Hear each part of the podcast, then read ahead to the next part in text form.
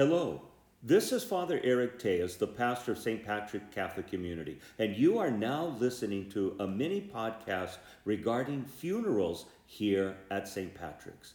Our Christian tradition and the scriptures remind us the importance of remembering those who have died. Any time that we gather for any type of prayer, we are called upon to remember those who have died. And even the scriptures remind us to know that we have not lost them, but rather there is still a connection to those who have died. We would call it the church on earth here, meaning you and I presently on earth here, are connected to the church in heaven. Those who are before us, we don't lose them, but rather there's that connection and the hope that we will again enjoy their company in God's kingdom. That's the purpose and mindset of funerals, and what we also call the Mass of Resurrection, that we will again see the people that we uh, love as well.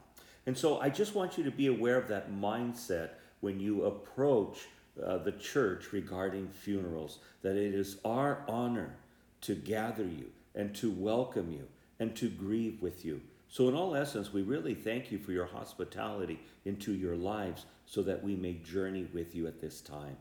Just briefly, some points to give you um, some understanding of what to expect. And please, at any point, feel free to call the office. We have people that are there in our funeral ministry team that are there to guide you and to answer more questions that you might have.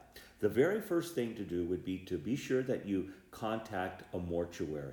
If you're going to have the body present there, that would be the most important thing to do. That way, they can give you all the information, the different options that you have, and they would contact the church in regarding to set up a time and day that would be working for them as well for the church and for the family as well. Please know that cremation is acceptable in our Catholic faith. So Many centuries ago, people would burn their bodies in defiance of resurrection. We know now today that doesn't really happen a whole lot. And so cremation would be most acceptable. And here at St. Patrick's, there's a special place of reverence during the Mass of Resurrection or a scripture service if you chose to do that to be sure that it's honored as well. So once um, the mortuary contacts us and set up the date and all, you will be speaking, and you're most welcome to speak to our funeral minister. This person will take down all the information of the person that you love and all the relationships and kind of walk you through the process of some of the information that we might need.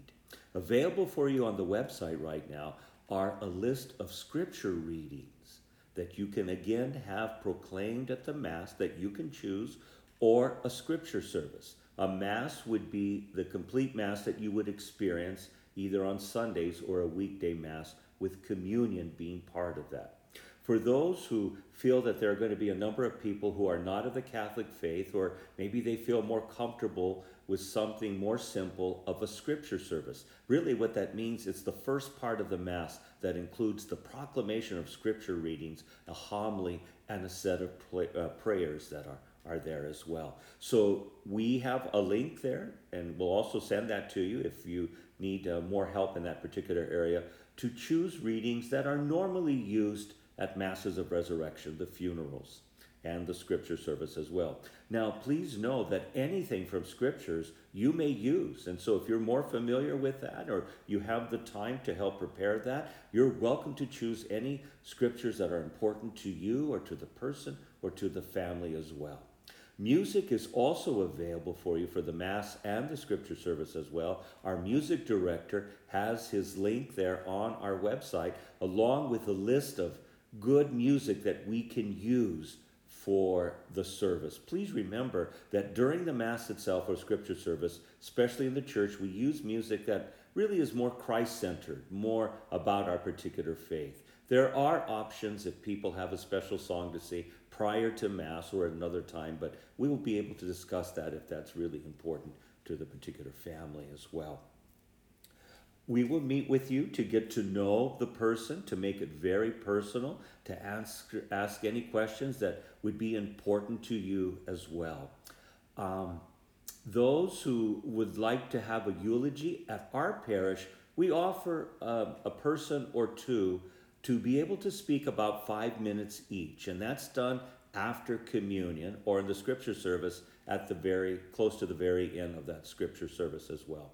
You know, I've been doing that for 35 years of funerals here, and I would tell you one of the most powerful things is when people talk about their loved ones in the eulogies. And that's really powerful. It is moving many times. And to be able to share stories, and that makes that person really come alive again to know that they still live within us. So we work with people, and we're glad to, to know that that's an option for you as well. We usually have found that two at the most is really uh, good for people's attention span, and it leads it off, uh, leads people being able to go with much more hope and, and joy, really, believe it or not, in their hearts uh, rather than going on a lengthy time. We would recommend if you have any service prior to the night before, that's a possibility that you can talk about with your mortuary. The church either offers a rosary with our deacons being able to be there or a scripture service as well. And again, we would be able to give you information on that. That's good, kind of like the wake, gathering people together, people to tell stories and be with each other at that time. And usually that would be the time for more lengthy eulogies if that's what the family would desire. We would then guide you in meeting with you, and just to let you know, on the day of the funeral, we have funeral hosts there that welcome everyone. Everyone on the property will see a sign with the name of your loved one there, and uh, they're welcomed into the church. Our hosts are clearly marked who they are by wearing name tags where the restrooms are at, where water is. When you get there early, are there any pictures that you would like to place up where people may sit, and any other questions that you might have as well. A lot of times, people, of course, who are not of the Catholic faith need to be welcomed and guided. And we do that during the liturgy as well as prior to and welcome because everyone is important to be there. And so we welcome everyone who's there to know that all the prayers matter for the person who has uh, deceased. The church then also provides what would be calling a graveside service if you would choose. That could be done at any time that you feel that you're ready, whether that's an interment for um, the cremains or for the burial of the body at the cemetery as well. A deacon would be there to offer a blessing in a very, very brief ceremony, about 10 minutes, to offer prayers and to bless the grounds. This is a uh, podcast is just to simply give you some of the basic information here. But just please know a phone call and a personal conversation is what we really desire. But is it you might be waiting or really want to know if it's okay, anyone can call. And we are honored to do that with you. Please know that you let the mortuary know if there's any financial difficulties. The lack of money or resources is not a reason not to have a funeral. Those things can be waived if there's uh, serious concerns or things that happen. All you need to do is mention that, and the parish will be glad to walk with you in that process. I hope this helps you. Please know that um, we're available by calling the parish office so that we may be there for you during this uh, difficult time. And may the Lord bless you in the name of the Father, the Son, and the Holy Spirit. Thank you.